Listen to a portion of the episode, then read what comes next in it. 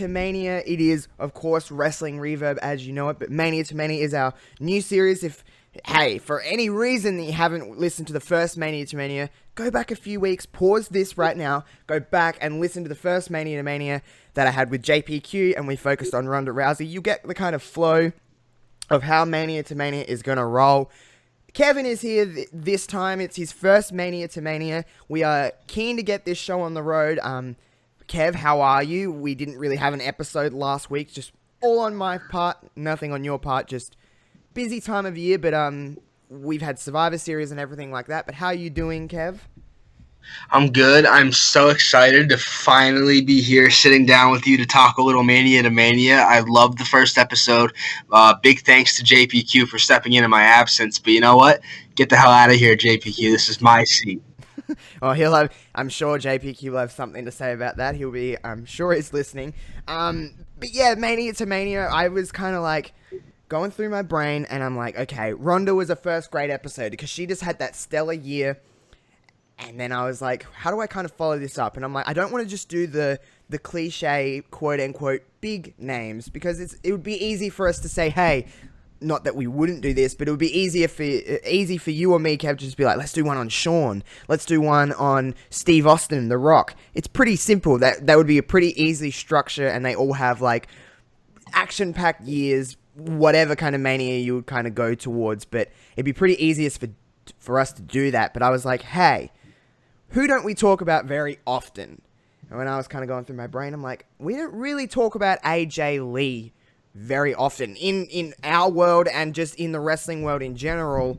Um, she's kind of I kind of been using this term, but she's a bit of an unsung hero of what we're seeing with the women now because she really shaped the way um, for what we see now across the board of wrestling. She was really she was much more character driven in a time where the ladies didn't really get a lot of time to develop a character. She was involved in main event storylines. She was involved in, in other things, and we'll talk about her year, which I think was probably her peak year from 29 to 30. But um, how do you feel about AJ just before we start talking about the actual timeline?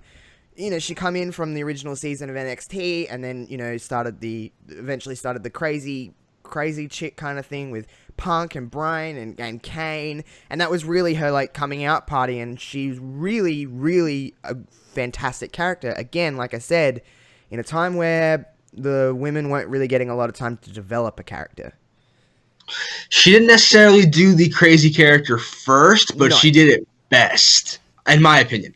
I think she was the best iteration of the crazy character. Um, she was so good at it. She was so good on the mic. She was so good in the ring. An unsung hero is the perfect way to put it because she doesn't get the credit that the horsewomen get, that you know wrestlers of of this generation get. She was just right before. Yeah. Opened So- a lot of doors. Opened a lot of doors. Yeah, oh, absolutely. And, and having gone back and watched all of her matches in the at least all of her pay per view matches that were available to me in the time frame we're about to discuss, um, like she was a great worker. She really was. She pulled good matches out of a lot of people. Yeah, I, I agree with you. I think she was very, um, you know, those workers that aren't necessarily like, not saying that she wasn't a great worker, because I actually think she was, but aren't necessarily like, they do like the most moves. They just, she is the kind of worker that just was very comfortable in the ring and stuck to what she knew and did that very well. She didn't really have to do too much other stuff because she worked her character into her match. She she did what she she needed to do. She had a cool finish, and that was the kind of and as, again, this was right before the women started to get a lot more time. This was right before that kind of burst with that she kind of was here and she was the the person that maybe had the keys to the house to open up this this whole new world. But once she opened the door, she kind of was like, "Well, I'm just here to open it, and I'm gone."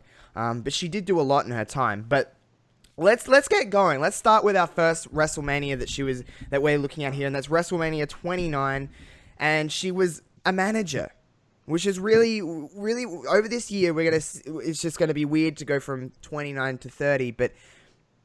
WrestleMania 29, she was a manager for Dolph Ziggler and Big E Langston. They took on Team Hell No for the WWE Tag Team Championships. Um, what do you remember about WrestleMania 29 in a whole and about this match? Because sometimes going through all this kind of stuff, I genuinely do forget some of the stuff that happened. But from memory, this was Big E Langston's, at the time, uh, first main roster match, I believe. It was, I think, because Yeah. he was just serving as as a manager slash like bodyguard Yeah. for Ziggler. I think this was the first time we saw him in the ring. But as far as AJ Lee goes, I think this is like the I think this start to to Mania to Mania is like the perfect encapsulation of the whole thing. You just she was a manager. And Dolph Ziggler's girl. They were dating for maybe three or four months at this point. I remember her turning Yeah, on and- Cena and then aligning with Ziggler. Yeah, she turned on Cena. She aligned with Ziggler after she had turned on everyone else to align with Cena. Uh, she did, but she did her job well. She did her job well. She was a good manager. She got Ziggler to a point of relevancy that he had he hadn't, he hadn't quite broken through yet. Mm. And obviously, he didn't. They didn't win at WrestleMania 29. Ziggler and Langston. They lost to Team Hell No. But AJ Lee certainly, you know, she did her part she made that that duo and he, and Dolph as a whole more watchable. Yeah, especially um, Dolph at the time was on the cusp, and everyone was like, "What do we?" He had the money in the bank going into this mania, and it was like we were all ready for Ziggler. I remember being very. I think if we were talking and podcasting then, I think we'd be talking a lot about Dolph Ziggler because he was just like. It's it's time for Ziggler. It's time for Ziggler. At that point, we had been waiting a long time, but AJ Lee was there. They didn't get the win. Team Hell No got the win. I don't really remember from I don't really remember a lot about the match. It was just a tag team title match at Mania. Um, I'm sure it was fine. I didn't wa- go back and watch this match in particular, but I'm sure it was fine. But we'll talk about what happened on April 8th, 2013, the night after WrestleMania, because Dolph Ziggler did cash in. AJ Lee was there. It was in New Jersey. It was probably, I think it still is, probably my favorite cash in of a Money in the Bank ever. That whole moment was just. It's almost. It's almost completely indescribable. I, d- I don't I can't describe that feeling because it was just like one of the loudest crowd reactions I had ever heard. I was watching Raw live that day. I'm I'm pretty certain. Um, everything and AJ in that moment, even just in a manager role, made that moment even bigger. But it was just, oh man, what a moment that was! That cash in. How do you remember that moment? And did you watch that live? What was going through your brain? I watched it live for sure. I, remember exactly where I was. I was at my buddy's house. Uh, we had just really, we had watched WrestleMania 29 the night before, and then we, we were at my buddy's house watching Raw. And I think it wasn't like we didn't think it was coming. That wasn't the the draw to it. I think a lot of people knew that Ziggler might cash in, especially after, you know, after the match that Del Rio went through and the ankle injury that he had. But goddamn, was that crowd hot for it?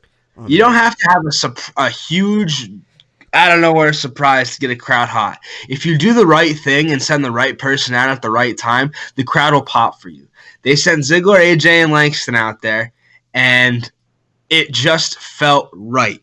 It just felt so important. Like, like I just I mentioned the, the the ceiling Ziggler was trying to break through. You could almost hear the shattering of the glass as, as Ziggler came down to the ring. Then the actual cash in itself, it wasn't you know just a straightforward Ziggler hits the zigzag and wins. Del Rio showed some fight, which I I appreciated. It, it made it added a little suspense. Like, oh, is he gonna is he gonna screw this cash in up? He didn't, of course. And then that crowd pop on the one, two, three hit. Oh my god, Oh, yeah, it was. amazing! Fuck, AJ was right there for it. And while she didn't, you know, she didn't have to do anything to really sell the moment. You know, she No. just had to. She had to be there. She had to be in Dolph's corner, and she had to sell her ass off when uh he won the title, and she just had to. Yeah, you had to be happy for him. And she did that. It, she, it was a little thing, but it, it's something that's important. Yeah, um, it's uh, I I'm pretty sure you'd have to be pretty heartless not to feel something in that moment. I don't Yeah. care if you were friends with the like. It, it wouldn't matter to me. It would just be like, wow, this feeling. I, I mean, I'd pay anything to be in that building at that point. That that would have been a reaction that I don't think anyone would ever. You couldn't recreate that. It's very organic. Um, but m- moving on, uh, this is the first time AJ's actually wrestling was on April 13th, 2013, and it was a battle royal for the number one contendership to Kaitlyn's Divas Championship. It was only five women in this match, a five woman battle royal Tamina, Naomi, Aksana, Layla, and AJ. They're in England. Um, going back and looking at this match, I actually do remember watching this match, the sandbagging of AJ. AJ did get the win, obviously. They were kind of for a few like months teasing, well, eh, more than a few months. Over the course of AJ's crazy time, of course, Kaitlyn was her best friend from NXT uh, and everything like that. They were just good friends, but AJ was going crazy, and they had little moments of AJ kind of going a little crazy on Kaitlyn and and then Kaitlyn won the Divas Championship and everything like that. Before we talk about AJ becoming the number one contender, how do you feel about Kaitlyn? Because I was always a big Kaitlyn fan. I always liked AJ more, but I was always a big Kaitlyn fan, and I think she was, especially at that point, very underrated of what she, how much she actually improved from the season of NXT that she was that she won. She improved a lot, and she had a great little story with Eve Torres, and then going into this story with um, AJ, it was actually something you could sink your teeth into because it was personal. They were friends. They actually had something behind them. But how do you feel about Kaitlyn? I was a Kaitlyn fan. I thought she represented something different than what we usually saw from the Divas division back then in early 2013. I think she was a you know she was a powerful woman. She was strong. She was quick and agile. She hit a really nice spear. Yeah, Uh, Really I, I think spear. and I think that a lot of her allure stems from the fact that she was so different. Yeah. I, I don't know that many. Ca- I, I know Kaitlyn's someone that also gets lost in the shuffle when it comes to the you know the Divas Revolution and all that. But I think Kaitlyn really was a part of the bridge as well as AJ. I think Kaitlyn really, you know, took the division and made it into something just a little bit different. Yeah, because she had a different look. She was a little more like um, muscular. I don't mean that in a, a bad sense. Like she she had a little bit of muscle, and she wasn't just the cookie cutter like you know that model quote unquote look that a lot of the, Yeah. the the divas had at that at that time. But this year, this 2013 and beyond, was really when we we wouldn't even we didn't even know it, but there was small little things that were happening that were going. We have something here, and I think this storyline is something that I always look back on, and the storyline that Eve and Kaitlyn had, although it was on a, a little bit of a lesser scale than this, they had a story, and that's what I was like, okay, because I feel like over the years of the Divas division, there was little bursts of like a cool little story every now and again, but it wasn't very consistent. Like you had like Beth Phoenix and Kelly Kelly, they had that that kind of story that went for a little while and then it just kind of fizzled. And then you didn't have anything for a little while. Then you had Eve and Eve had a lot of heat behind her with the stuff with Cena and everything like that and then Kaitlyn and then and then going into this. So I feel like we were getting little bits and getting little sprinkles here and there and be like if you just were a little bit more consistent because I think there was a lot of talent within the Divas division. They just weren't given a lot of opportunity. I always thought about everyone that kind of says, "Oh, they were they were crap back then. They were this." I don't think that was. Not everyone was a great worker. There was some duds in there, like with everything. But I think if they were a little bit more consistent and gave them a little bit more opportunity, I think we could have got something earlier than what we got. Um, I think we eventually would have got to this stage in the end, but I think we could have got there faster. But this was a good story to go with because, like I said, there was actually something behind Kaitlyn and AJ. So AJ, AJ won. She eliminated Layla to win this.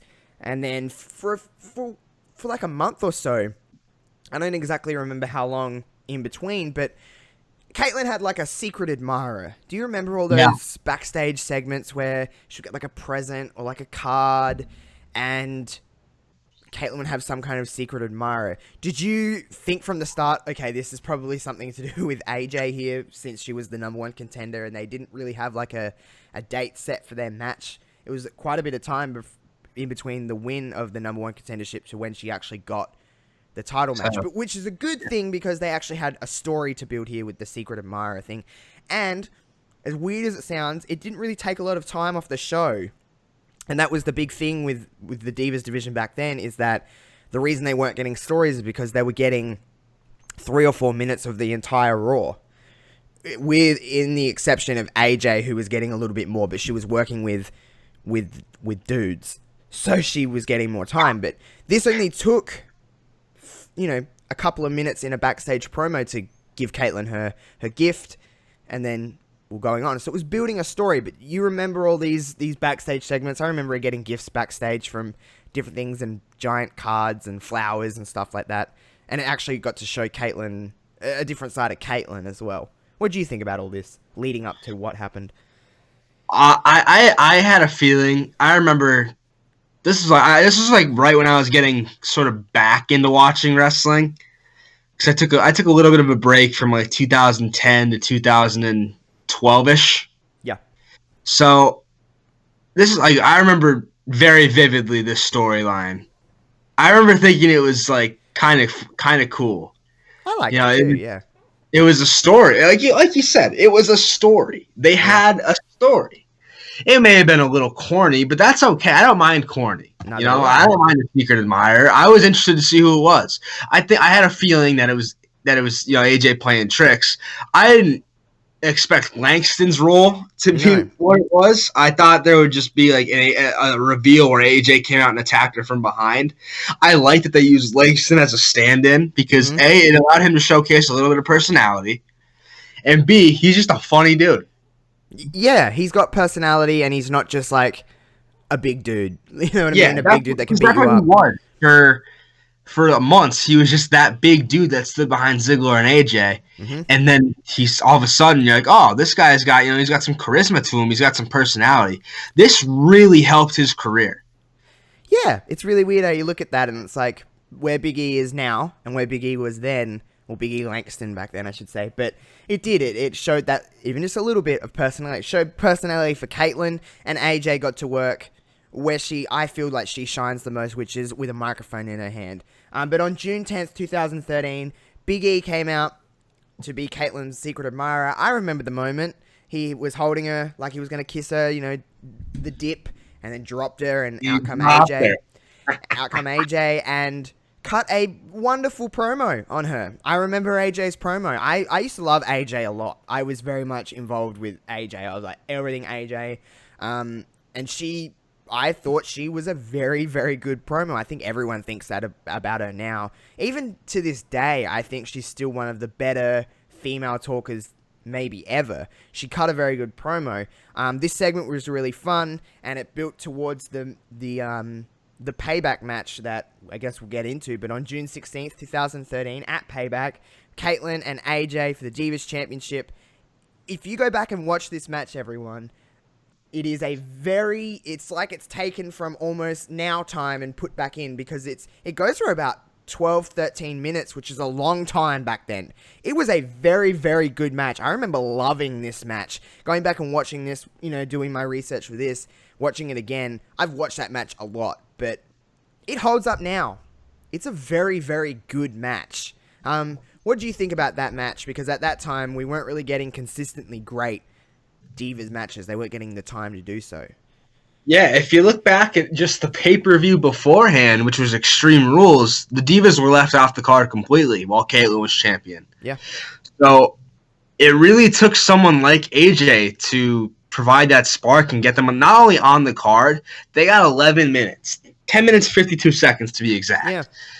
Which is about five to six minutes more than a, your typical Divas match got, even on pay per view Yep. and it was a good match. It was a I watched it today, day of recording. really good stuff. They had good. They had great chemistry in the ring. Yeah. AJ just she could work with anybody, and Yeah. and she's not like you said before. She's not like the most you know. She's not flippy. No. She's not gonna bust out like you know. She's not gonna bust out like Saito suplexes and stuff, but she's gonna be technically sound. She's gonna use that craziness to her advantage. She's gonna pull hair and throw fists and just be a nut.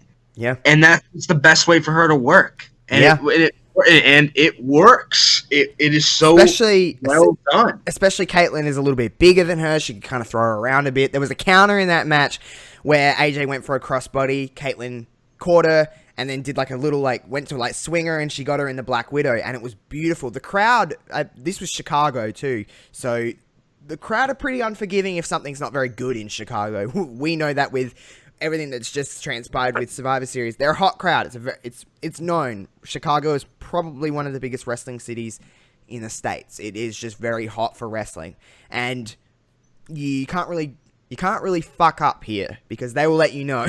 but I remember at this point, even going back and watching this, um, that counter into the Black Widow, the crowd were on their feet. They were very much ready for AJ to win. But by the end of this Yeah. match, by the end of this match, they were going for Kaitlyn as well, and that's the good sign of a good match because they're cheering for the babyface in a in a very heel based city. Like Chicago go for a lot of heels. Um, that's just them, but Yeah, there was a spear in this match that the crowd were going nuts for, and, and, you know the story within that match because again the divas weren't getting a lot of time to tell a story. Kaitlyn hesitated off the um, the spear for the pin. It was just a very good match. That kick out, that false finish, like everyone was on every moment, and it built to every moment. I thought the match was just really damn good. I think more so than Chicago being Chicago's a city that rep, that appreciates good wrestling, and they're Yeah. unforgiving towards bad wrestling. That's true. That's why this match was so important. Was that at the beginning of the well, first of all, at the beginning of the match, the crowd popped for AJ and gave Kaitlyn almost zero reaction. But like you said, at, during the match, they won the they both won the crowd over to the point where they were just cheering. Yeah. They weren't they weren't cheering for anyone in particular. They were cheering the match, which is the best compliment two wrestlers could receive. Is that their matches their matches received that way. Yeah. There were yeah, like you said, great counters, great chain wrestling, great storytelling. The the the hesitation, Kaitlyn's hitting the spear and then sort of taunting AJ before going for the pin. That was picture perfect. Kaitlyn had so much you know, built up animosity towards AJ with all the secret admirer stuff that it made it only made sense for her to want to rub it in a little bit. Yeah. But it also it also showed her her maybe her inexperience as a champion Yeah. That she's not going for the pin right away. And JBL called her out on, on commentary. JBL was the only person on commentary that was was actually doing his job during this match. calling it. He was calling it. It was like, "What are you doing?" or something. I remember him saying like, "What are you doing?" Like, cover Yeah, her. Like? Win she the blew match, her a kiss. Cover she her. blew her a kiss like AJ blew her a kiss. I believe on the Raw before. Yeah, She blew her a kiss just because there was continuity between this story and it flowed really nicely. It's it's amazing what you can do with anybody in the wrestling world when you give them a little bit of a backstory. And this had been building because they'd been friends for a few years, so we automatically cared. That was a lot of the problem with the with the Divas division because they weren't getting a lot of time. I don't necessarily think it wasn't because it was they weren't quote unquote talented. It was because nobody cared. There was no character development. I am a firm believer that that wrestling, or at least WWE, is ninety percent character, ten percent wrestling.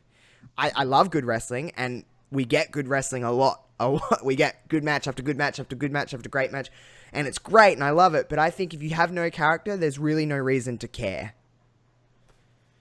I think you're right. I think that character work is so is such an important part of wrestling. And I think some wrestlers overlook that. Even now, even nowadays, um, sometimes you look at wrestling as more of a you know the athleticism and the wrestling aspect, which is important. Don't get me wrong. Oh yeah, of course. But you have to have a, you have to have a character that people are invested in. If you're just out there a generic white meat baby face and you could do flips and do cool moves, I'd be like, cool, People- yeah, wh- whatever, move on. yeah, like, you watch fine." the once, you think, oh, that's cool, but you don't care. No, You know, you can do that every week, and you're not going to be like, "Oh, wow, I really am invested in this person." You need you need a character to be invested in somebody, and both of these women had characters. Mm-hmm. Yep. And that's why the that's why that Chicago crowd was invested, especially in AJ, because Yeah. she had such a fully fleshed out and defined character. Yeah, and she was really the only the only lady that had that at that point.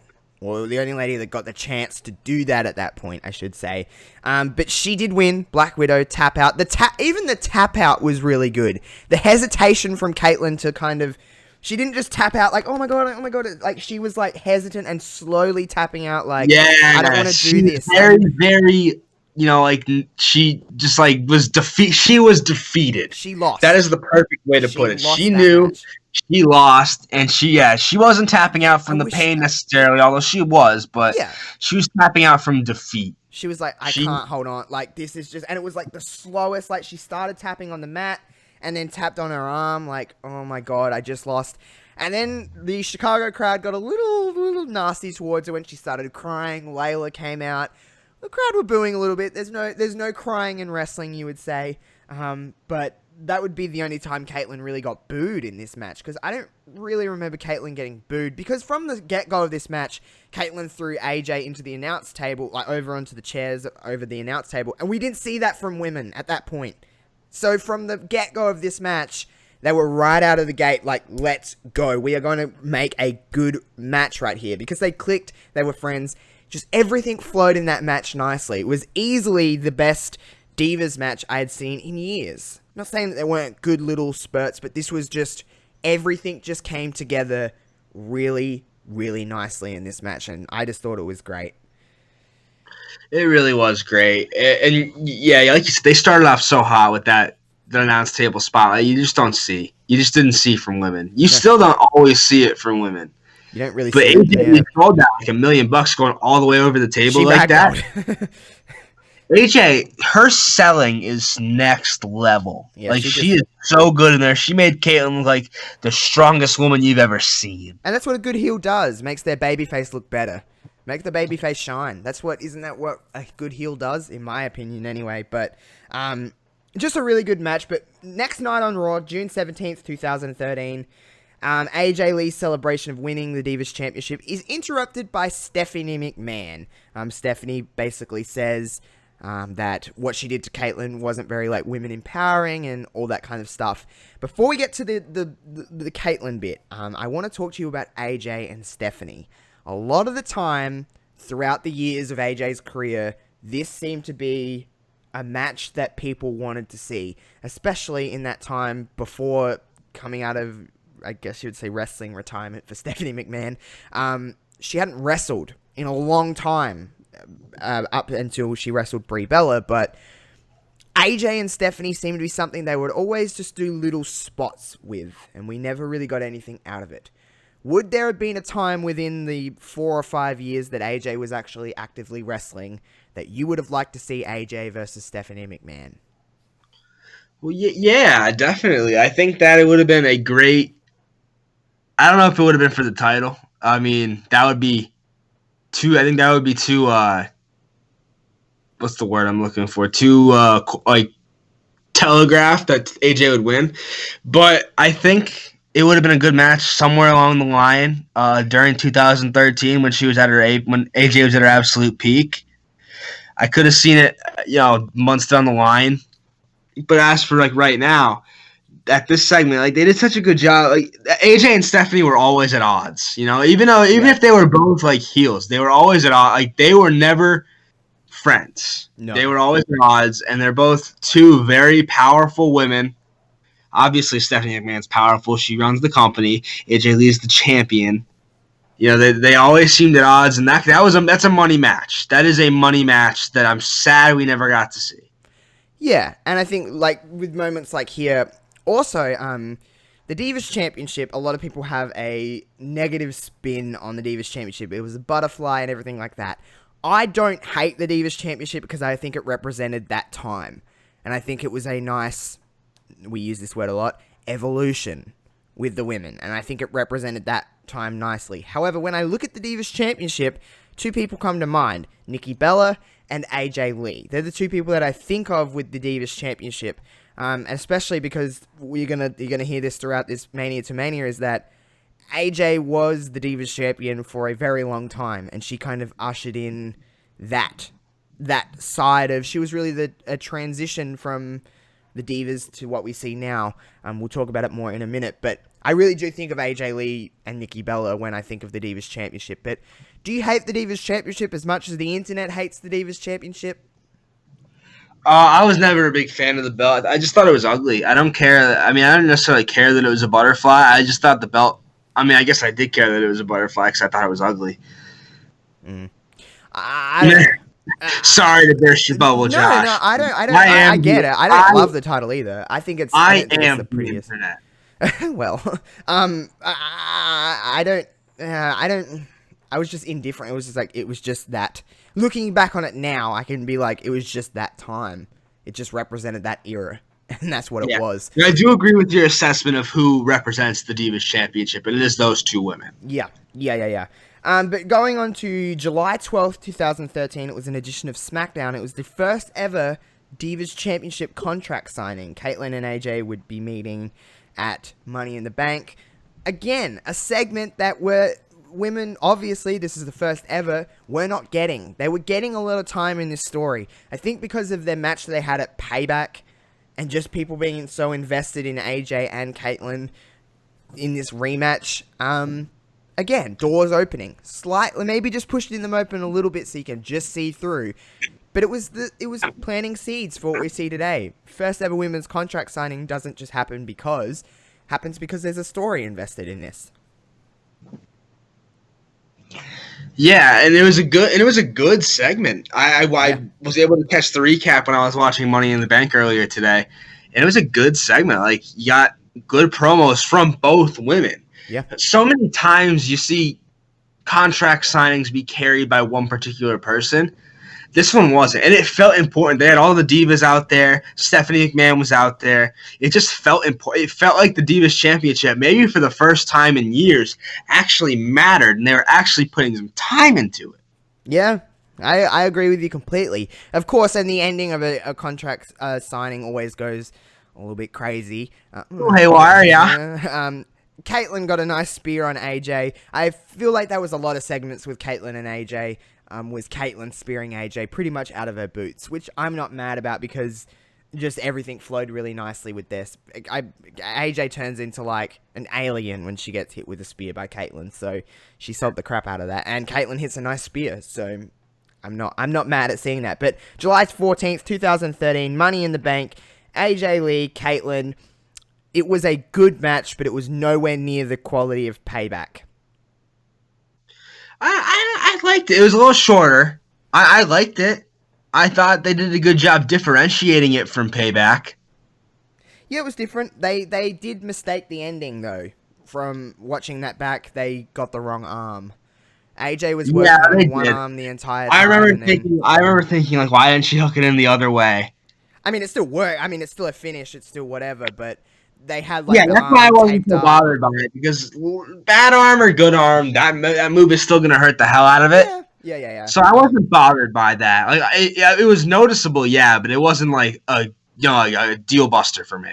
No, but I, I mean, at the time, I don't even think I noticed it. But going back and actually like analyzing something, um, you're like, okay, why did that happen? It was still a Oh. fine match, but um, I'm sure I noticed it at the time because I was I a probably would have friggin' noticed it. mark. I was probably like, oh my Mm. god, their work rate is dropping. Oh my god, they're not doing enough arm drags and whatever. Um, I need some Canadian destroyers in here, man. Clickety clickety clack clack. oh man, everyone does those now. Um, it, Big E and Layla were both out there just for continuity, Moral I support. guess. Yeah, moral support. Um, but we'll talk about she retained Black Widow. We moved on. Um, later that night though, uh, Ziggler was def- was um, AJ caused Ziggler to lose his rematch for the World Heavyweight Championship. She hit Alberto because she was trying to protect him from a further head injury. There was stuff going on with Ziggler with concussions and and whatever, so it prompted a Yeah, you had that. you had that great double turn between Ziggler and Del Rio. I believe that was at Payback. It was as well. yeah. That was at Payback. Yeah. Um, something we didn't really sort see. of the uh, the beginning of the you know you have AJ being a heel, Dolph being a face now. Sort of the beginning of the rift, the Oh, beginning of the yes. ascension. kind of a face and a heel date. It's oh no no.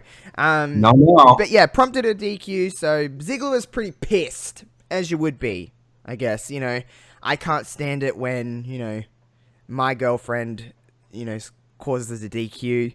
I just hate when that happens, so I can. I hate being screwed out of the world title by Oh, my girlfriend. That's right. it, It's the worst.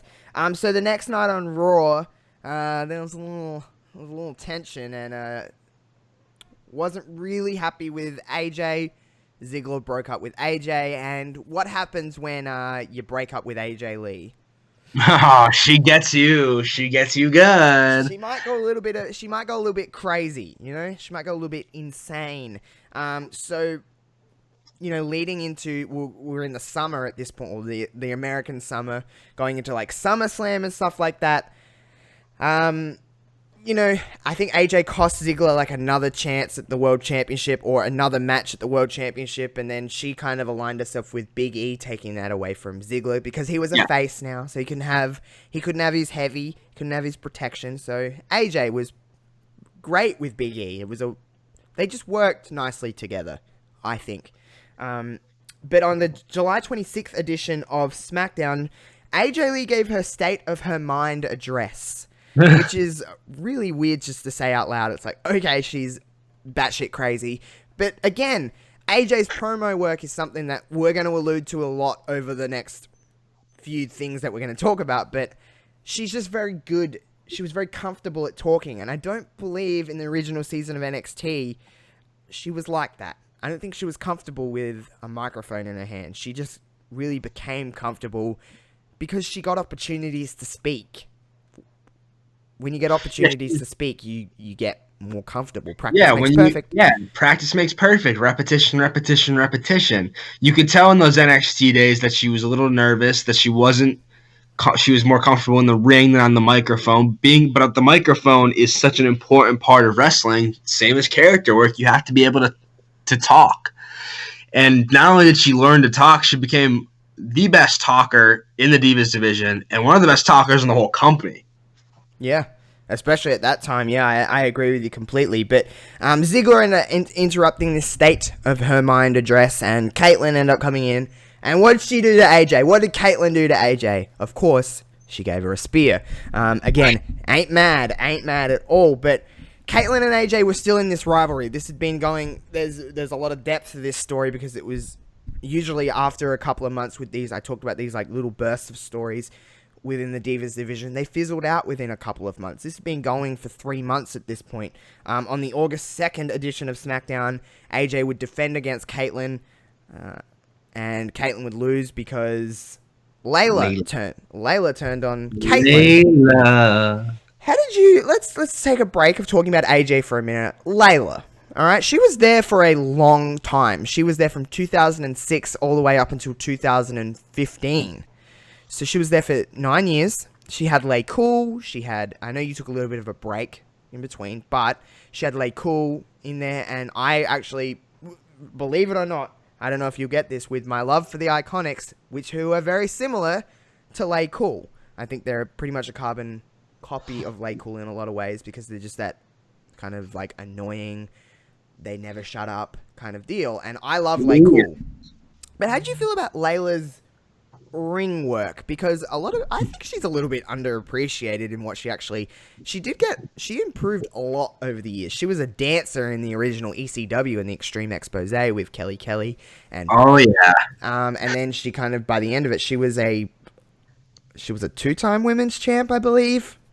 Maybe three. I know she held the belt with Michelle McCool at one point. The Divas and then she held the and, yeah, and then she held yeah she held the the women's championship because they had it broken in half, and then she held the divas championship a little bit later on. But um, Okay. Layla is someone that doesn't again she is one that doesn't really get talked about a lot now. She's not really involved in any of the like comebacks or the reunions or anything like that. You don't really hear a hell of a lot from Layla at all. So how do you feel about Layla?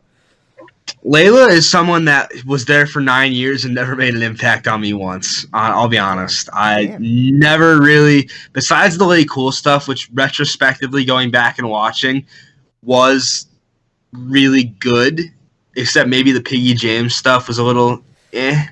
Yeah, that was a little bit. Uh, it was. I don't even Little know how to describe A little bit in poor taste. Yes. But yeah, Layla's someone who never really made who never really uh, made a dent in my psyche. Fair. That's fair. Anyway, we digress. Layla turned on Kaitlyn, so AJ retained. Um, but that all it was all leading towards SummerSlam. August the, uh, August 18th, 2013, Kaitlyn and Dolph Ziggler versus Big E Langston and AJ in a mixed tag team match. Kaitlyn and Ziggler got the win, um, and this was kind of the end of the AJ, Kaitlyn, Ziggler. Lang- it was the end of all of that. Yeah, and it was the perfect way to end it. Was you know you have the highest profile match that Kaitlyn and AJ had, even if it wasn't for the Divas title. It was they're competing with the guys. They were on the main card. They were you know they got time, and they got showcased in a way that they hadn't been showcased. I think it was the perfect way to wrap up. Plus, SummerSlam's a good time to wrap up feuds. Yeah. I've always felt that way. I've always felt it's more of a feud wrapper than a feud starter. Yeah. I. So I had no problem with the match itself. So the match itself was fine. Uh, obviously, you know, you had, you had Ziggler pinning Langston. I would have liked to see Kate, maybe Kaitlyn pin AJ get some level of retribution. But, you know, I digress. Good match, fair match, fine match, whatever you want to call it. And then, yeah, AJ was able to move on. This is a good feud, but all good things have to come to an end. They got like they got like three months out of it, which is again months, about three months longer than your average Divas feud Yep. in that time. Yep, I, I agree with you completely because um, August twenty sixth, two thousand thirteen, is a very a very big day in AJ Lee's career. There was the Oh, uh, a match a, a, a match between Brie Bella and Natalya, I believe. Um, I didn't actually write it down, but all, all we need to talk about is what happened after that match. The whole cast of the Total Divas were out in the ring. There was a lot of stuff going on with like when Total Divas first began, they had a lot of like matches happening with what was going on on Total Divas that week. Like I believe like Natalya and Nikki Bella had like a match over a painting at one stage. They were trying to incorporate the storylines on Total Divas with the storylines on Raw and SmackDown, and it wasn't really. There was a weird disconnect.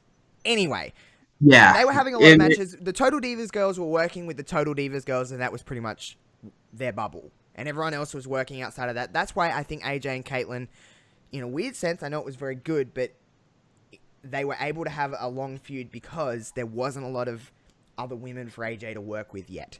Because they didn't know how to incorporate the show with with everything because it airs so much later and, and stuff like that. So I think it was a good thing that the Total Divas were just working with the Total Divas at that stage so AJ and Kaitlyn could have their rivalry. But um, AJ skipped on out and uh, cut a very infamous, they call it the pipe bombshell. I don't know if people want to call it. It was something that some people say it was wasn't. Some people say it was. I thought it was a very good promo. She spoke a lot of truth. Spoke a lot of what wrestling fans were thinking about Total Divas, but not necessarily the Total Diva fans were thinking about the Bellas and Natty and Naomi and whoever else was on that show. But AJ cut a um it was uh it was it was very pipe bomb esque, I guess you could say. There was a lot of scathing. a worked shoot, I guess you would say, um, on the uh, on the cast of Total Divas. The only gripe I have with this, and I like the Bellas, but I wish they would just would have shut the fuck up while she was talking, because there's a lot of screaming by the Bellas, like say it to her. Yeah. Like, just let her cut a promo. Just let her cut a promo. I'm not a Bella hater. You know me. I love the Bellas. I think they did a lot of good stuff, but call a spade a spade here. They should have shut their mouths when this was going on. Nonetheless, still a very good promo and started really what we're going to talk about for the majority now of the rest of this Mania to Mania is that it was AJ versus the Total Divas. Um, this promo at the time, I just remember being enamored. Like, finally, we have something to really, really sink our teeth into here because it was a lot of what wrestling fans were thinking about Total Divas. I don't hate Total Divas. I don't believe I hated it at the time. I thought it was good because it got more eyes on on the females. Because I was always a fan of the Divas division. I always wanted more. Um, so I think it was I think it was a good thing. However, I was a fan of AJ Lee first and foremost. She was the best. And I was like, you're speaking a lot of truth here. How did you feel about this? And what did you think about that promo just in general? This was like the most kayfabe thing for me because I loved Total Divas. Hmm. And AJ did so. I, I loved AJ, and I loved Total Divas, and that was actually really how I got back into into women's wrestling. Was watching Total Divas, and I'm like, oh wow, I get this cool insight into all their lives. I care about these characters now. Yeah. So this turned me on AJ. I was mad. You were getting knew- worked, recognize- brother. You were getting worked. I recognize a good promo when I see one, and this was a good promo. But I was like, dude, fuck AJ Lee. I Yeah. love the Bella twins. I love Eva Marie. Oh, I love Eva Marie, too. Natty and Naomi and Jo JoJo. JoJo, JoJo! wrestled like one match. And she was really good. And I was like, what the fuck? JoJo's like doing all this weird, like crazy shit. And then she never wrestled again. I was Yeah. like, what the fuck? But Yeah, anyway. I'm a big JoJo fan. She was my favorite. Oh, But again, I was, I was not here Eva to talk about guy. I here to was, talk I was about always Lee. Eva Marie guy. Uh, AJ did such a tremendous job turning me against her. The way she was Hey, she was Sort of- meant to. She was meant to. She was the heel. Yeah, I know. That's what I'm saying. She was meant to turn people away, But what? and she turned me away. I, I got worked. I'm proud of it. I love. I love when the product. Wor- oh, I called it the product. Oh, I'm never gonna let you live that down. You called it. Son of a bitch. I love You when called it the wrestling works me. I love being when worked. The product works me as well, but Fuck. I think in a lot of people's minds, AJ was the face. Oh no, no doubt. Yeah, of truth. absolutely. I she wasn't lying. And when a I think a good I don't know if it's a good heel or a bad heel thing, but I think a good heel is one that's telling the truth. That you can go, "Mm, fuck, she's right.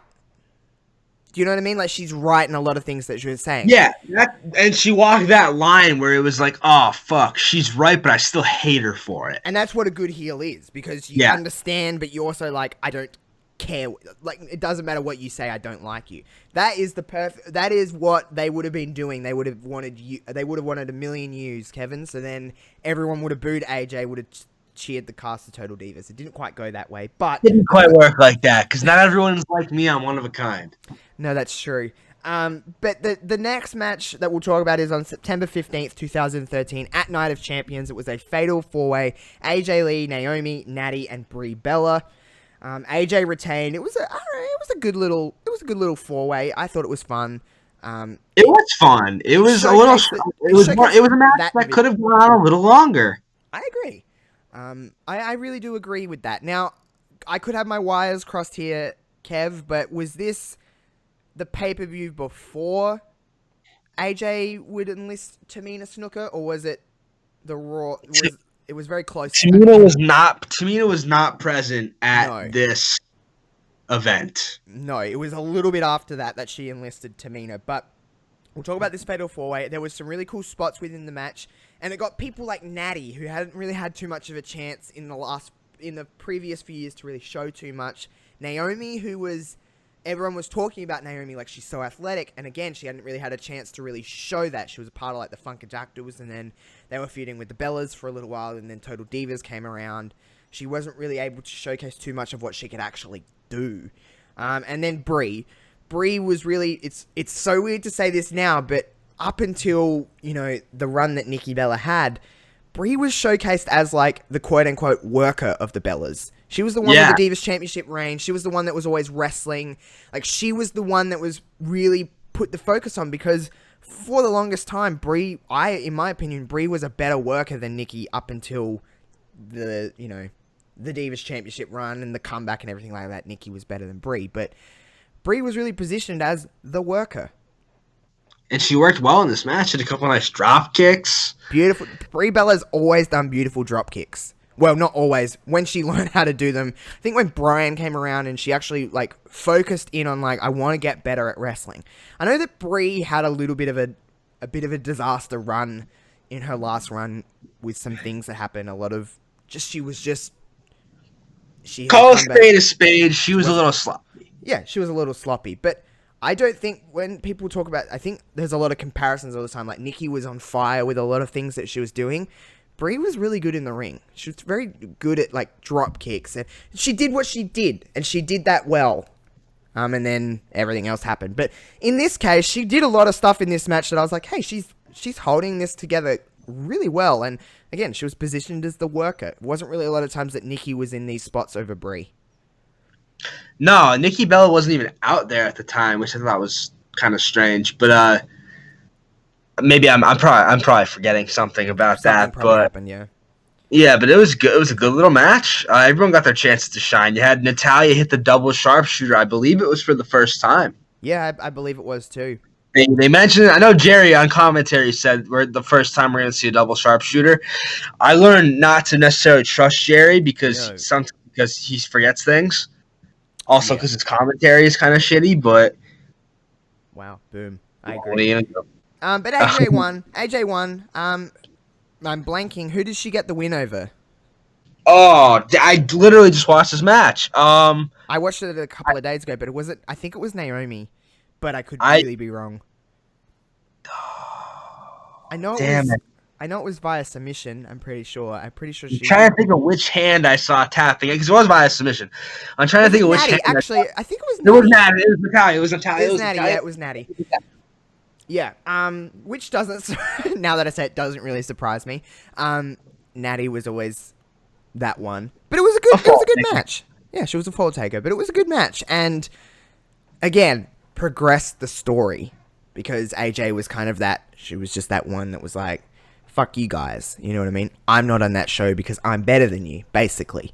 Um, but a little bit after that, I don't know if it was the direct Raw after that or maybe the Raw. I didn't have the date written down, but she would get Tamina Snuka as her bodyguard, and that's where we turn the dial. I think with AJ. I think Tamina and AJ were like a very good pairing because Tamina was just that heavy that just stood there, didn't really say a lot, and come in, beat up people that AJ. Because AJ was like one of those. She was like talk the talk and run away. That was AJ's thing, especially against the cast of Total Divas. She'd talk a lot of smack and get out of there. But when she had Tamina, she had backup. She had someone in there to come in and just hit a Samoan drop, hit a super kick, be done. And I thought it was Yeah, it was the perfect wrestling dynamic. It's worked since literally like the 1930s, Yep. and good reason. You know, you have you have the talker and you have the the force. Mhm. You have the the the, the pint sized pixie, whatever you want to call it, who could talk a big game but won't back it up because she knows she's got backup. And Tamina at this point was really good at being backup. I know we clown Tamina, but like she was she she filled this role perfectly. She didn't Yes. have to wrestle necessarily. She just had to be there. It was very Shawn Diesel. It was very. It just. It just. It just worked really well. So I thought that was really nice. It came into effect really April sixth. Uh, April sixth, October sixth, two thousand thirteen, at Battleground, two thousand thirteen, which is notoriously known for being a horrid show. If you actually go back and watch Battleground two thousand thirteen, it sucked. It was not very good. Which- Um, I didn't watch the whole show. Obviously, I I, just watched AJ's match, and I I thought it was fine. yeah, this match was fine. Her and Brie um, had Tamina kind of there and, and everything like that. AJ retained. Um, Yeah, a roll up. yeah, a roll up, not a Black Widow. This was one of the first times that she hadn't won with a Black Widow on pay per view in a bit. Yeah, and, and that makes Brie Bella seem strong. Oh, she needed to roll her up to win. She also needed the outside interference because Tamina jumped Nikki Bella and distracted Brie, and then that's how she got the roll up. Yeah. Um. I, I, yeah, the match was fine. It wasn't anything special, but again, Brie was in that spot where she was. Uh, she, her and AJ worked really well together. I thought. I thought they clicked quite nicely. Yeah, th- and that's what I'm saying. Like we, as you as we continue to go down the list and we look back at the list, AJ worked well with just about everybody. She worked good matches with everyone she she encountered uh, on her reign. Yeah. Um, and they would have a rematch on October 27th at Hell in a Cell. Again, AJ would win. Um, I, I- I remember a lot of this point, you know, you'd see um, they weren't, like, WWE weren't sure of if they put the title on, on a cast member of Total Divas, how it would translate towards the show because it airs so much later after filming. Did you really take any in? Did you take that into account at all? Did you believe that at all? That they weren't going to put the title on a cast member because of the filming of the show? I believe it's quite the opposite. I believe that they were undoubtedly going to put the belt on a member of Total Divas because of the show. Okay. Obviously, I know there's a delay. I didn't think they would give a shit about that. I thought they would just say, like, "Oh, well, you know, we'll we'll we'll put the title on them. They'll hold it for a while, and then by the time TV, by the time the TV episodes roll around, they would still have the belt." I thought. Yeah. So for AJ to run through the entire, basically the entire cast and retain the belt, is unbelievable. Yeah, um, I don't really. I did. This was the one match that out of the list that I didn't go back and watch was the Hell in a Cell rematch. Did you go back and watch this match? Yeah, it was again Fine. fine. It was fine. It was there's there isn't a bad match in the bunch. No. It- ah, well, that's not true. We'll get there. Let's just uh, hold our horses on that one. But we'll, we'll move on. We'll move on. Um, so from this point, from Hell in a Cell to obviously Survivor Series, one thing that always really happened with the ladies at Survivor Series would they would get the traditional Survivor Series match. I I noticed that throughout the years. If you just go back through Survivor Series, the ladies would always get that, especially in the Divas era, I should say. Um, there was always like a three on three uh, traditional Survivor Series match or a four on four, five on five. Um, we go on to Nite- November 24th, 2013. There was a 7 on 7 traditional Survivor Series match. Now, back then, we are thinking, oh, 7 on 7, that's a lot. But we just got through a 15 person Survivor Series match. So um, we can hold our horses on that. But um, Team True Divas. It was the team of AJ Lee, Kaitlyn, Tamina, Summer Rae, Alicia Fox, Aksana, and Rosa Mendez uh, versus Team Total Divas, Brie Bella, Nikki Bella, Natalya, Naomi, Cameron, JoJo, and Eva Marie. Now, before we talk about the actual match, on paper, when you see all those names, who stands out? Uh, Eva Marie. I mean, even at, I mean, Eva wasn't a great worker ever, but even at, at that point, she was not good. Um, JoJo had a good little showing in this match. Um, weirdly enough, she did some stuff that I didn't know that JoJo could do. Um, what do you think ever happened with JoJo? I know she went on to ring announcing and, and whatever, but do you just think it wasn't for her? Do you just think something was like? She may she may have just had a change of heart. You know, she may have taken to ring announcing and realized it's a safer path. You're still with the company. You're still working in wrestling. So I, I believe she loves the business. Hmm. I just believe wrestling wasn't for her, which sucks because I think she had great, but she was only like 18 years old. She Yeah. had such potential. Yeah. She yeah, potential would be the word. Um now there was a lot of bodies in this match and what I noticed most about this 7 on 7 match is that they were just getting eliminated, they were dropping like flies. It was like boom, Which boom, is which boom, unfortunately is how they often book these women's Survivor Series matches. Mhm. especially with They that have- many women in it. There was 14 Yeah, women in it- this match. There were 14 women in this match. I think the match went for like six minutes. It wasn't long. It Um, wasn't long. Well, it, it it, should have been longer. I don't want to say it was I don't think it was bad. I just think it was rushed. I didn't think it was great, but I think it was because it was rushed. Yeah. Um. Now, True Divas versus Total Divas. When you look at the group of women that were with AJ, Kaitlyn, Tamina, Summer Rae, Alicia Fox, Aksana, and Rosa Mendez, um, I mean, they didn't really have much of a chance. No, it's a bad team. It's not a great team. When you have someone, Rosa Mendez was someone that was there for so long and literally did nothing. She did nothing. She was there for a while. Literally, the only thing I remember about Rosa Mendez is the one time uh, she got her ass pulled out on TV, Oh yeah, and that was on, and they made it a total Divas angle. Yeah, because she was on Total Divas later in the years, wasn't she? Um, She was on Total Divas right around the time I stopped watching. yeah. Um, Aksana, I mean, she was on the original season. Oh, well, not the original, the the third season of NXT. Yeah. Um, she married Goldust in that season. Hmm. Of course, Um, she did. Yeah, of course. Who wouldn't want to marry Goldust? What a dreamboat. Um, but Aksana, again, not someone that really did a lot when she was there. Alicia Fox, she was. I think she's the longest tenured woman ever, isn't she? I think she was in the company for like 12 years? years. yeah, twelve or thirteen years. That's a long time for anybody, but especially a, a lady in the business, like in WWE at least. Um, she was the longest tenured one. She only recently just left. So Fox, but at that point, Fo- Fox was only a one-time Divas champion in that time. She was just kind of there, and I don't mean I liked Alicia Fox. I didn't really have a problem with Alicia Fox. I thought she was okay. The Um, best Northern Lights suplex in the game.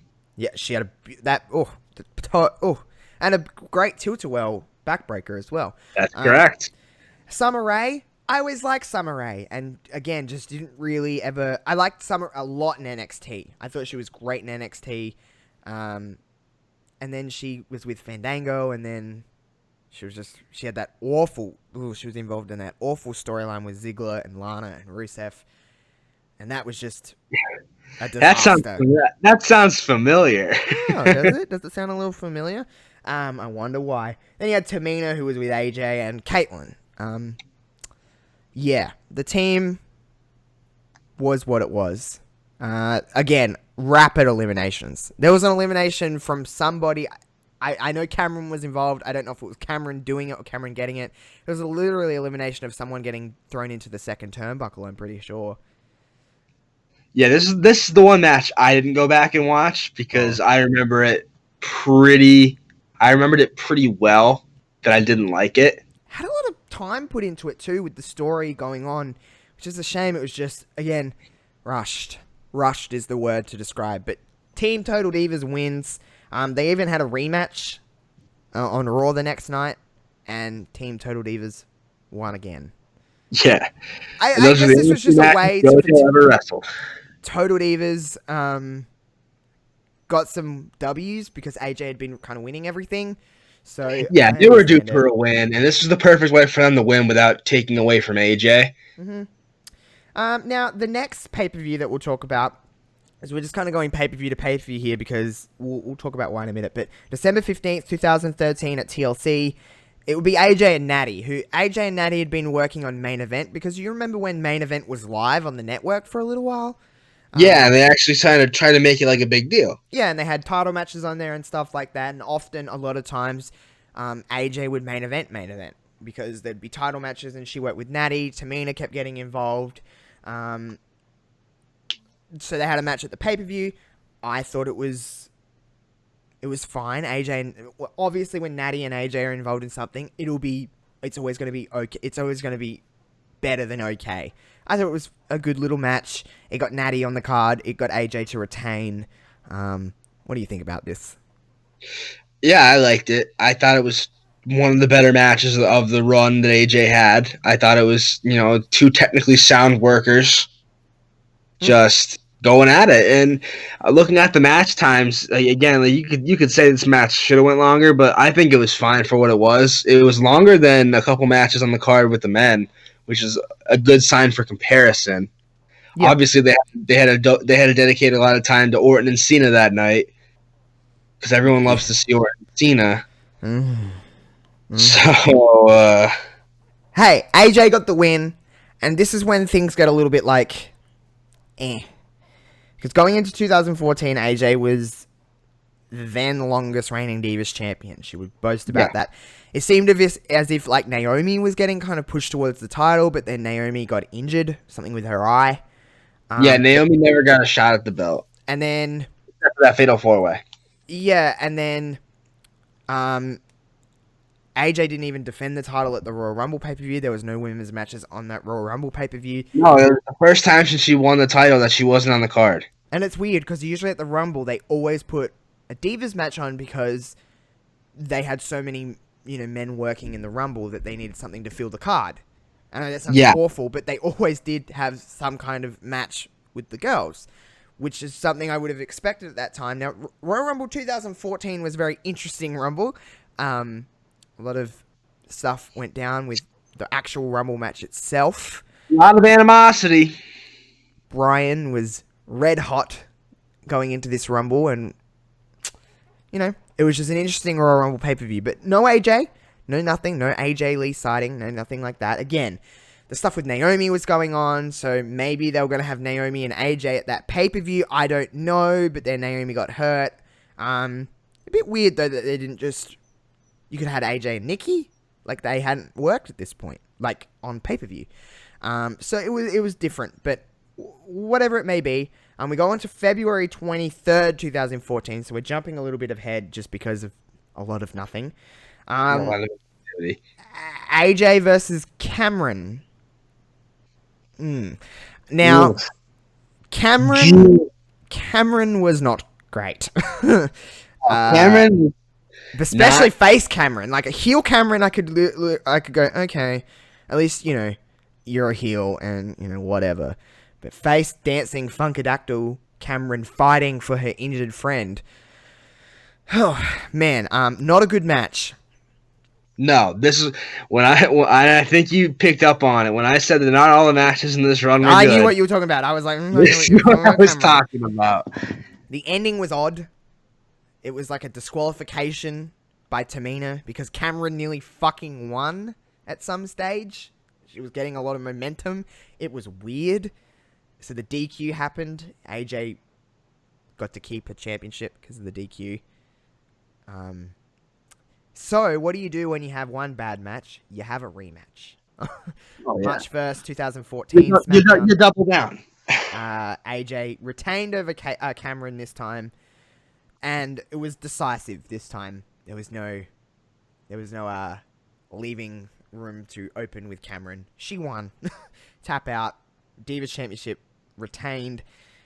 At this point, AJ was like desperate for new challenges, like desperate, especially leading into Mania. I didn't really know what was going on because they had built one story with the with the Total Diva stuff. I'm like, what the fuck's going to happen?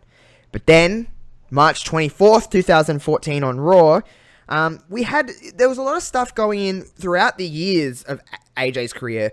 AJ and Vickie Guerrero, and they had a lot of back and forth. In, in the same vein as Stephanie McMahon, even if they were both heels, never got along.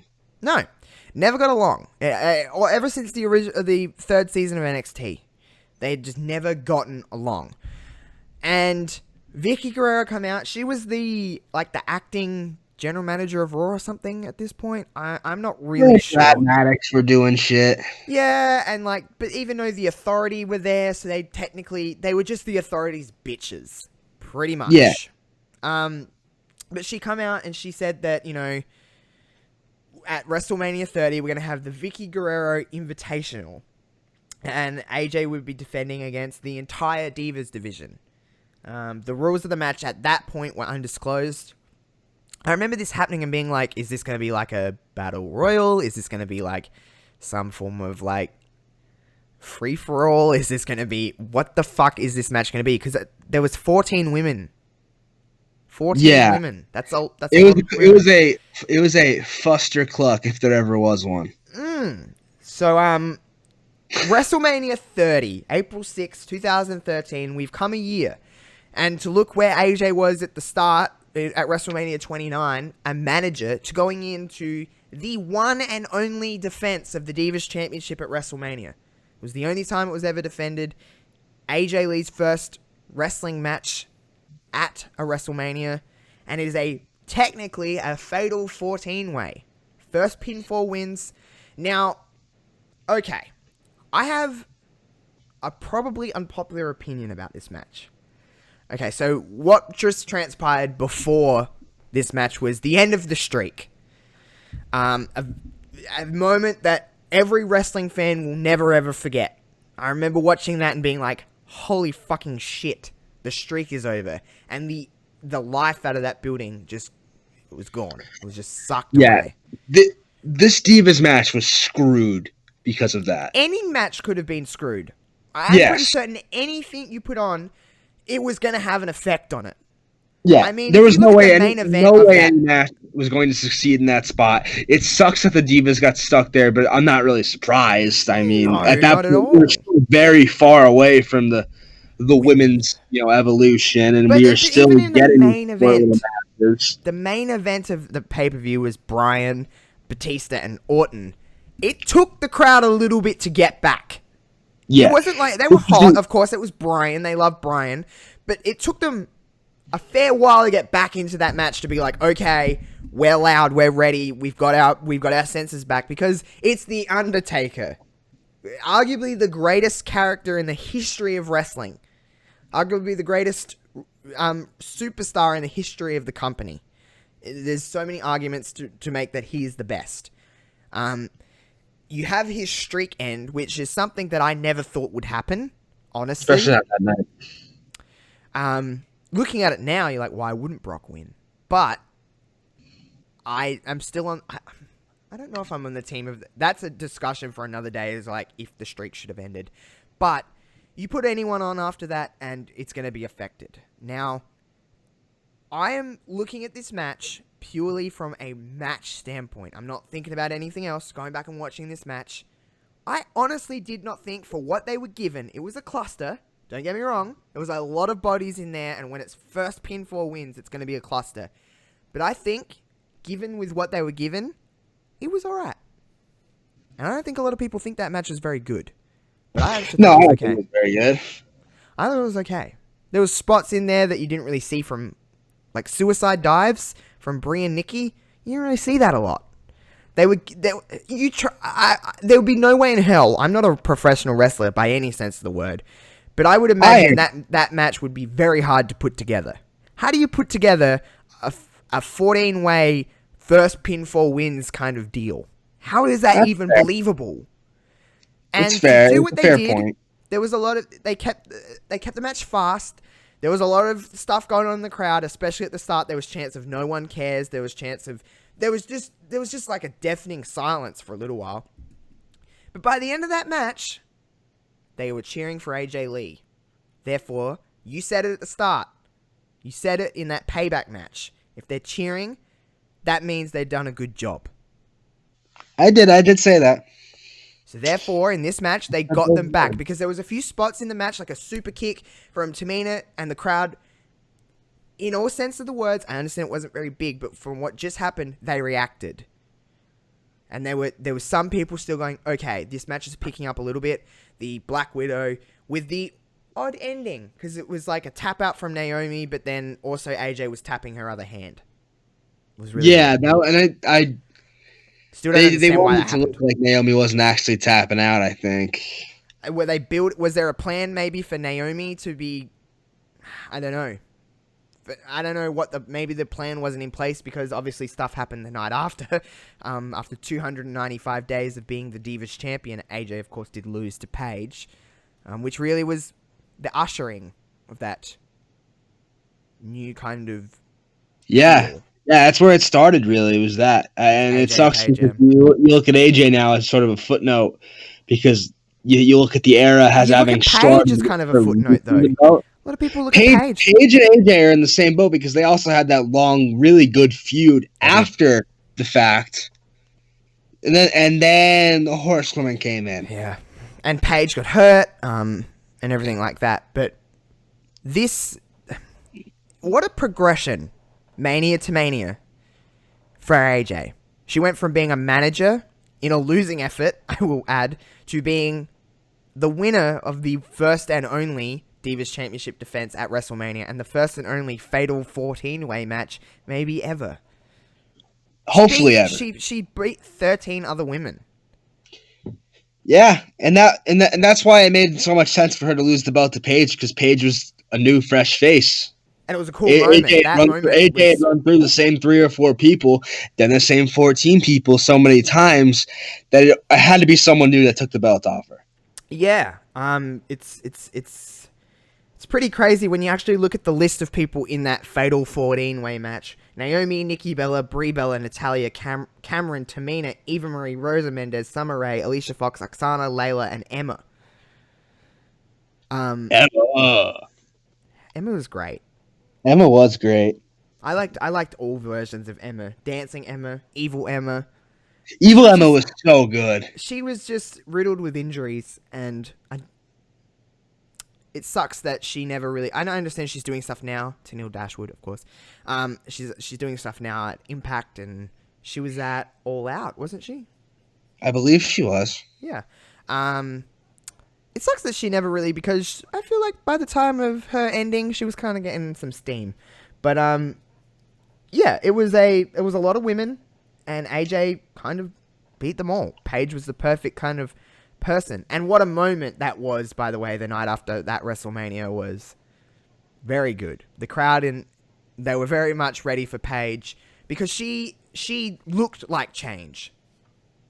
She she she fit the part of change and she was doing a lot in NXT and that was really the start of like the NXT women in NXT shining. I mean, that was just after Paige and Emma had a wonderful match at Arrival, and then we had Charlotte and Natty and everything that progressed, and and Paige and AJ were really waving that flag on the uh, on the uh, main roster, and they were doing a lot Yeah. of cool stuff. Then you had stuff with Nikki and Brie, and then they kind of merged together, and then Nikki kind of took over, and that was really the transition between the Divas era and what we see now was Nikki Bella. Yeah, then I, I I've said this on the show before, but I look at those four women: Paige, AJ, Nikki, and Brie, as the bridge between the eras, the bridge between the Divas era and the Women's Revolution era. Yeah, I agree with you completely. I believe from the time that AJ and Kaitlyn started their program all the way up until the horsewomen. Um, I was gonna say something really horrible then. Um, the horsewomen come into uh, WWE, like the main roster, was really that that transitional time, and then we we are where we are now. But it's because of years like this that AJ Lee had, that Paige had, that Nikki Bella had, that Brie Bella had, is why we're we are where we are today. Because going back and watching these matches, it's like I really appreciate now. Not that these matches were bad, it was just that so, the the importance level is so much higher now, and the time and the investment. I mean, would you say when you're going through and watching, even in the time of 2013, watching through AJ stuff, you're like, yeah, she's really cool and she's great, but a woman will never be head of a company. I mean, it's it's it's arguable, but Becky Lynch is the face of the company at the moment. Yeah, I never thought I'd see it. You I never thought, you'd- even with AJ being as good as she was, I never thought I'd see it. WrestleMania main eventers. Never thought I'd see it. crazy. You went from matches at WrestleMania 30, these like matches where it's just a cluster, to legitimately having three matches at WrestleMania this year. And even though if you go back even further to WrestleMania 29, there was no women's match on the card at all. They got canned. They got fucking taken off. And it wasn't even a Divas title match. It was like an eight-person tag match. Kaitlyn wasn't even defending the Divas Championship at that Mania. It's crazy to think where we've come in this time, but it's because of women like AJ Lee, because of years they had like this. Like you go back and I'm just looking at this on paper, and it's like AJ had a fucking awesome year, and she had another great year. We could do another Mania to Mania from Mania 30 to Mania 31 on AJ or on Paige, and you would see the year is just progressively getting better for the women. Yes. Like Oh yeah. down from here. Went year. Obviously, she wasn't champion for the whole time, but she had great another great two feuds with with Paige and with Nikki Bella. Yeah. That led to that awesome WrestleMania 31 tag match. Yeah, and Nikki had a great, like a, a great moment at SummerSlam, turning on Brie, and there was simultaneously two really good women's feuds going on at one time, which is something then that you would never see. You never seen two women, let alone one women's storyline happening. So, transitional, a very progressive year. Yeah, definitely. And I'm I'm so proud of the, of the women for all they've done and for how they they were able to transition seamlessly into a new era. yeah, seamlessly into a new era and just they're consistently the best part of the WWE product, in my opinion. Now they really are. Um, but what a what a what a cool trip down memory lane, going down and again an unsung hero of the of the divas division and an unsung hero of the women's evolution is AJ Lee. It was fun going back and, and looking at AJ's career, well, even just a year in AJ's career, because it brought back a lot of like memories and a lot of like, oh, AJ was actually really fucking great. I really, Yeah, really it was, it was great to watch her matches because I've gained a newfound appreciation for her because I, I mean, it, it's it's six years ago now, so it's not like it's rel- It's not like it's that recent. But she put on one hell of a match, and for that, you know, I said I will forever be indebted to her for carrying the torch and getting us through some hard times Mhm. and getting us through the getting us to the good times. Yeah, I agree with you completely. Um, well, that'll do us for this week's episode of Mania to Mania Wrestling Reverb. Of course, um, we'll be back next week. Um, TLC is coming up very soon, so I'm, I'm sure we'll have something to say about that. Um, and then it'll be Christmas, end of the year. It'll be all of that kind of cool stuff. But please continue to rate this podcast five stars on iTunes. Give us a follow on Twitter. You know where to find all our stuff. It's all in the description below. Sub on YouTube, likes on YouTube, and a, a, a retweet on Twitter. Uh, whatever you do, you'll find us wherever you need to find us. Um, keep, we thank you for all of your support and all of that kind of stuff. And uh, Kevin, anything else you want to add? Just want to plug my new website. Oh yes. Oh, I forgot. I genuinely had that on my brain before. I'm like, I'm gonna give Kevin a nice little segue into his website, but um, go, go ahead.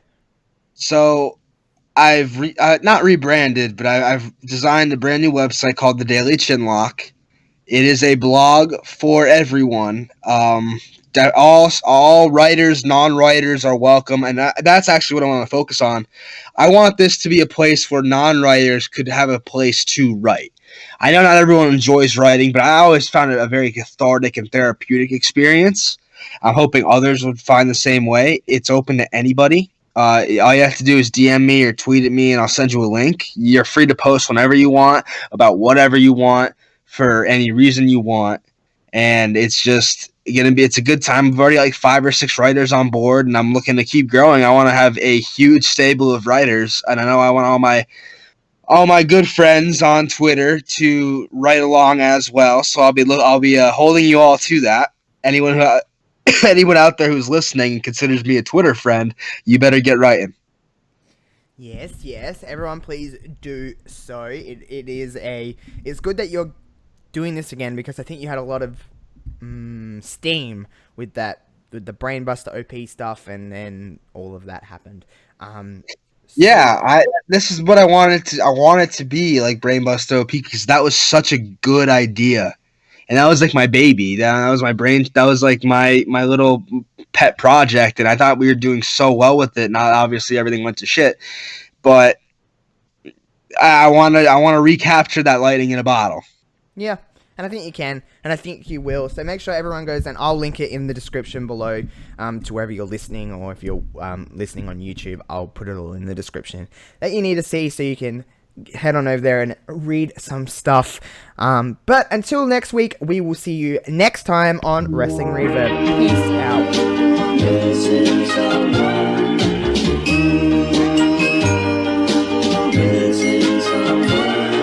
out.